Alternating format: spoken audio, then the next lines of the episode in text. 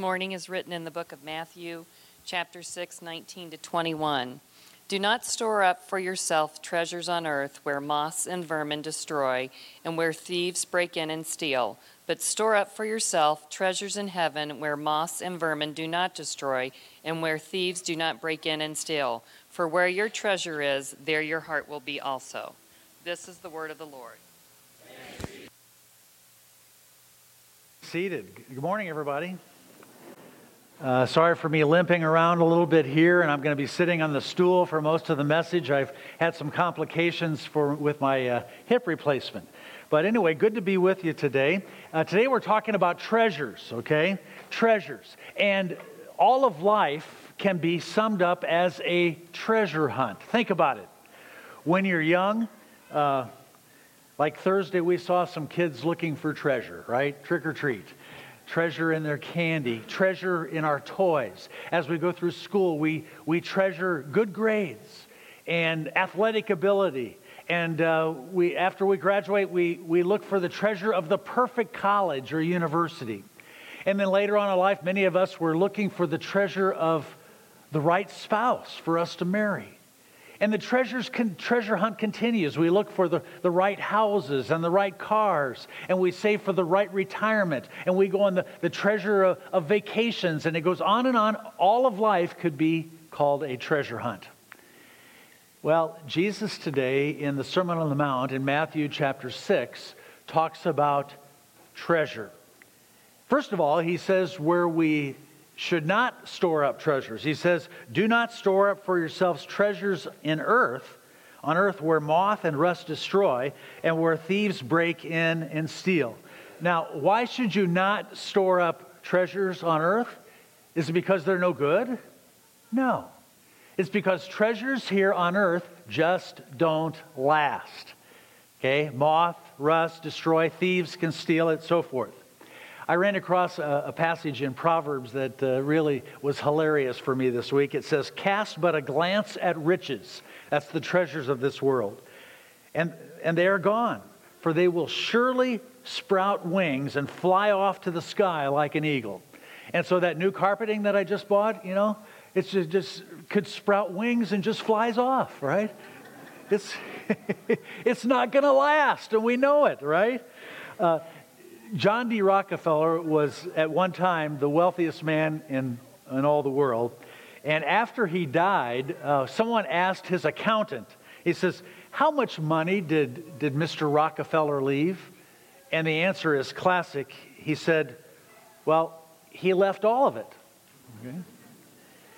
As Christians, we have some inside knowledge to know that when the Lord comes again, if we're living then, if Jesus returns, or if we pass away, when that happens, how much of our earthly treasures are we going to be able to take with us? How much? That's it. Zero, nothing, nada. Okay? Uh, and yet, so many people today spend their whole lives accumulating and wishing and working for and storing up more and more treasures on this earth. And I believe that that's one of the reasons why people are so afraid of leaving this world, so afraid of dying, because we focused our lives so much on storing up treasures on earth that will never last. Years ago, a pastor was asked by a plantation owner to tour his plantation. And so, on a horseback, they, they spent the entire day going around this vast estate. And they didn't even see half of it. Well, at dinner that night, the plantation owner who was so proud of what he had amassed, his fortune. And he said to the pastor, says, Well, Pastor, what do you think? The pastor looked at him and said, I think you're going to have a hard time leaving all this behind. And it's true. But you know, Jesus doesn't only tell us where not to put our treasure, he tells us where to put our treasure. He says, instead, store up for yourselves treasures in heaven where moth and rust do not destroy, and where thieves do not break in and steal. You see, it's not against, uh, not that Jesus is against storing up treasures. In fact, he commands it. He says, You store up treasures. But it's where we store them that is important. And here Jesus adds a remarkable uh, corollary that has been called the treasure principle. And that is that anything that we try to hang on to here on this earth, in the end, it'll be lost. But anything that we put into God's hands for his eternal purposes will also be ours for eternity. Let me phrase it another way. While you can't take your treasures with you, you can send your treasures on ahead of you for eternity. Financial planners will tell, especially younger people, those who are younger, don't just have a, a short term outlook on your investments. Don't look three months or even three years. You have to look at down the road 30 years for your investments. Jesus says here, don't just look 30 years. He says, look for eternity. Invest your treasures in that which will last forever.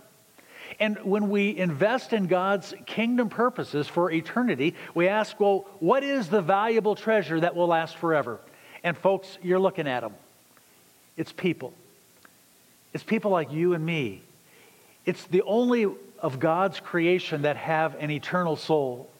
And when people are connected to Jesus Christ, who died and rose for them for eternity, we know what happens to our souls. We know what happens to us, that we will be with the Lord in heaven for eternity. And so think about that. We are sending our resources on ahead of us for God's everlasting purposes. As a result of your generosity, of your time, of your abilities, your talents, and your financial treasures. When you, those are given into God's hands for his eternal purposes, they last not just today, but forever. Here in our ministry, that means sharing Christ. He is the treasure, the pearl of great price. Jesus is the one that we adore in our worship. He's the one that makes the eternal difference for us, and so we share him with all the world. And our ministry here is to reach out with that good news of Jesus, to care for those whom he has entrusted to us, and to build them up, not tear them down, but build them up with encouragement in the name of Jesus, our Savior. And when we are doing that, wonderful things are happening. And as a result of your eternal investments in this ministry, hundreds and even thousands of people are being touched for eternity. I just want to go through just a few things that are happening here in our ministry as a result of your treasures. It means that we pray for the unborn and we celebrate their birth. And then we, we see those little ones become the Lord's in holy baptism. What a celebration that is when that happens here. Our treasures provide faith formation for children. You know, we have Sunday school starting at two years old with their parents, all the way on, on up through grade school through our vacation Bible school and our fine arts and, and, and, and our Sunday school. It means that uh, we have a meaningful confirmation program and that then they go into the high school years and then in the young adult years and all the way through, Jesus is being shared. It means that we see the Lord bless us with spiritual growth through all of our meaningful worship services, the quality of our, of our band, uh, the quality of our traditional worship, whereby we hear God's word and receive his sacrament and respond in praising and, and singing to him. It means offering Bible studies and small groups. And I hope that you, many of you have enjoyed the, the devotions that have been sent to you, uh, that, that have been written by lay people and staff here during our committed series. Friends, it means celebrating marriage as God defines it and as He planned for us and the families that are built upon the foundation of Jesus Christ and his love. You see, our treasures in heaven for eternity move us to care for others right now who are ill, who are lonely, who are homebound. We are demonstrating the love of Christ to those who, who grieve the loss of loved ones or who are experiencing or have gone through a divorce. It means walking with people who have cancer and assuring them of God's provision and his peace. It means providing safe and warm place in the city at our downtown campus for women and children who have no other place to go. It means taking the good news of Jesus to faraway places like Central America where eyeglasses are distributed so that people can actually see, and that playgrounds are built at their school, that vacation Bible school that Jesus has shared with them. And yes, it means that when life comes to an end, that we remember and we celebrate the faith and the life of believers. On this All Saints' Day, we celebrate all those who have gone before us in the faith to know that one day we're going to join them too. One day, uh, probably this last year, I was speaking to one of our disciples who was pa- uh, about to pass away. She had cancer and it had ravished her body. And she looked at me and she says, You know, Pastor, we've done a great thing at Cornerstone. I said, Well, what do you mean? She says, It's just been amazing to see how God has blessed the growth of our ministry at our church. And I said, Yeah, it is. And she says, You know, it's been wonderful. I've been part of that. And what, it's going to be great. In a few days, I, I'm going to see Jesus face to face. And what a day that's going to be when he says, Well done, good and faithful servant. And so, as God's people, we have an eternal focus for our treasures. It's not just in getting more and more for me. And when you give your treasures for God's eternal purposes, Jesus says, where your treasure is, that's where your heart will be also. You know, we tend to get that turned around. We say where our passion is, where our heart is, our treasures will follow. Well, that's not what Jesus says. He says, where you put your treasures right now today is where your heart's going to be too.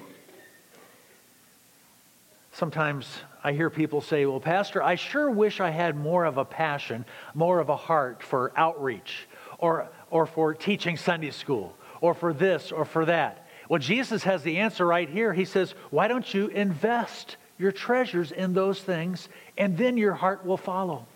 And you know, our treasures are not just our money, our treasures are our words, the way that we encourage and build up people and compliment them. Our treasures are our prayers.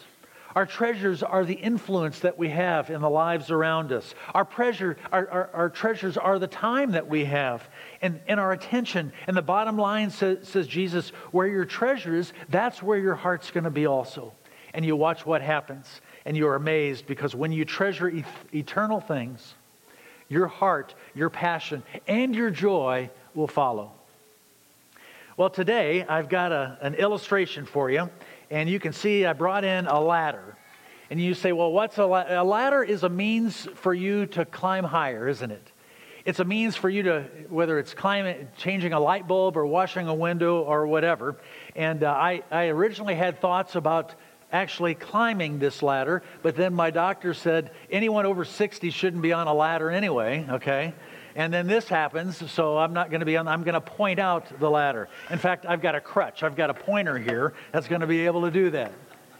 But let me tell you, before you step on this ladder of generosity, something has to happen. What is it to answer the question, whose is it that you have, that what you have? When you look at your treasures, why do you have all those treasures? Is it because of you, or are they all a gift from God? I like what, uh, what uh, James says in James chapter 1. He says, Whatever is good and perfect, every good and perfect comes from God the Father.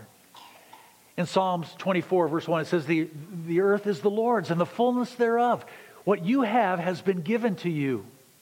Yeah, you've worked for it, and I know you've been educated you got good jobs, all those kind of things. But finally, all the blessings that you have have been given to you. What you have is not your own.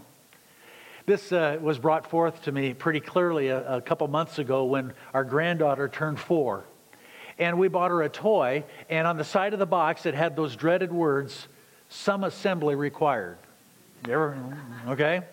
And uh, it took me, I'm not kidding you, quite a while, a couple hours to put this all together, to figure out how the batteries went on, and I even wrapped it.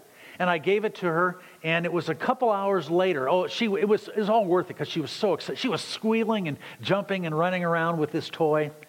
And then a couple hours later, I says, Elizabeth, can I see that? Can I hold that toy? And she looked at me and said, No, Grandpa, it's mine. and I thought to myself, you know, I paid for that toy. I put it together. I even wrapped it. And yet she won't even let me hold it. How often is that true when it comes to our resources? The things that God gives to us, and we hold on to them for dear life and say, It's mine. And yet, God would have us to open our hands. And so that's why we're going to talk about the steps of generosity on this ladder. The first rung, I'm just calling uh, it, uh, it's a one time gift. It's when you understand what God has done for you, you want to give back. And we have people in our ministry that will open up their, their treasures to the Lord with a one time gift. And for those who have done that, that's a great start. It's a good way of knowing that God takes your gift and he connects people eternally with his grace. But when you're on the first rung of the ladder, it's easy to jump off, right? But that's not where God would have you to go. He would have you step up to the next rung in the generosity ladder. And we would say that is occasional giving, occasional gifts. Uh, it makes sense that when you have money left over after you pay your bills, after you buy your Christmas presents, after you pay for your next vacation, after you fund your retirement, you might have some left over. And you, you might give it to the Lord and to His eternal purposes. Or you might be able to say, wow, I really like the fact that they're helping homeless people. Our ministry is down in the city. So I'm going to I'm going to give to that, to a cause. And this is that second rung of generosity. Okay, you're giving occasional gifts. And again, I say thank you, praise God. But that's not where the Lord would have you stop. This third rung, okay, as we move up the ladder, could be called intentional first fruits giving. It means that you trust God enough in your life that you want to honor Him first above everything else. God, you are first in my life, and so the first portion of my income is going to go to you. And I'm going to trust you and obey you that as I give this away, I know that you're going to bless me. That's the promise that God says in His Word. Uh, sometimes that is very difficult because fear says, I can't give away like that. I can't give, say, a tithe. That's the biblical goal. That's 10% of what you make. Because I'm afraid that I'm going to lose that money, that somehow I'm going to miss out on something if I tithe. Satan uses fear to stop people from getting onto this third level of giving. Andy Stanley, in his book Fields of Gold, says fear has always been one of the principal enemies of a growing faith. It has a way of clouding our thinking and obscuring our fears. You may know precisely how God would like you to handle your treasures, your finances. But fear has the potential to freeze you in your tracks or send you down another track. I call it the scarcity mentality. That if I give away the top portion of my income, that somehow I'm not going to have enough. That's a scarcity mentality when God says, Trust me. See if I will not throw open the windows of blessing in your life. Many of us through the years have have struggled with this, and I just want to show you a video of a relatively new couple in our ministry who decided to step up to this third level of giving. Let's watch it. Early on, when Nicole and I were first together, before, before we even got married, uh, when we attended church, we didn't give very much uh, at the time, five or ten dollars uh, at the most. Uh, church was new to me. I didn't grow up in a church family. Uh, so as I as I developed my faith in, in God and, and grew in Christ, I started to feel like I needed to give more and do more. And I talked to Nicole as I was going to change my career. It was a big it was a big uh, deal in our life about the fact that I'm going to go into a new career that I'm 100% commission and fees. I, I don't I have no idea what I'm going to make, but if I trust in God he will provide, and the, the more I earn, the more I can give back to God and, and His kingdom. So, and Nicole wasn't very excited about it because we had a baby at home and, and uh, Nicole wasn't working. But even so, she, she uh, uh, backed me up and, and said, let's see what, what happens. And we did, and, it, and it's all worked out. I'm not going to say it was easy because we struggled and it was tough and we had to do things financially to, to make it work. But uh, ever since that day, back in September of 2000, 19 years ago, we have faithfully given the tithe and we've been generously blessed uh, because of that. And since we moved here two years ago, I haven't been as active in uh, CLC. We just became disciples uh, this past summer. I, I, would like to get involved uh, in the near future on committees or boards that have to do with finance or operations. Obviously, being a preschool teacher, I'm here four out of five days a week working with the kids, and that gives me an excellent opportunity to meet families and introduce them to Jesus and uh, help reach out to them and sometimes see some of them here on Sunday or Saturday night. And I think that's where my place is primarily is working with the kids. We and our family have been greatly blessed through our tithing, and I would encourage every disciple, Cornerstone Lutheran, to consider tithing and see if God will indeed fill your barn like He has ours. Bob was definitely more into the idea than I was. I had a harder time letting go and giving up that trust and having that faith. But once you did learn to let go and give it up, we definitely were blessed abundantly by doing it. So when we first joined CLC, we were very comfortable here. It reminded us a lot of the church that we had come from in Columbus, Indiana. And I very quickly got a job here working as a preschool teacher. So being around the church and seeing all the good things that they're doing makes you want to continue giving and being a part of it. When you decide to give at this third level of generosity, when you say, Lord, I want you to take the first percentage, the first part of my income, uh, it's an act of faith. And there's not many people that can start with a tithe, 10%, but we just encourage you to start somewhere. Start at 5% and then try to grow in the grace of giving uh, 1% a year. But when you honor God with the first portion of your income, look what it says happens. Look at Proverbs 3 9 and 10. It says, Honor the Lord with your wealth. That's your treasures, okay? with the first fruits of all your crops. Well, you don't have crops, most of you, but you have income. It says, then your barns, you don't have barns either, but you've got homes, will be filled to overflowing, and your wine vats will brim over with new wine. Giving at this level, this third level, means that you're not just giving to a church budget. It means that you're giving so that God can connect people eternally with His grace. And so that one day you're going to reconnect with people that you didn't even know because of your kingdom investment in eternity in the kingdom of God. Well, we praise God for those of you who are on that third rung, but again, there's a top rung. Okay? And we call that the courageous or sacrificial giving rung. Uh, some of you have climbed to this level it was when uh, we not only give a top portion of our income, but there's times when we give over and above that sacrificially. It was five years ago now that we asked many of you to give a sacrificial or a courageous gift so that we could start a new church in Fishers, a new campus. And it's been three years now that that campus has been open, and it's been such a blessing. But it wouldn't have happened without the sacrificial and courageous gifts of his people.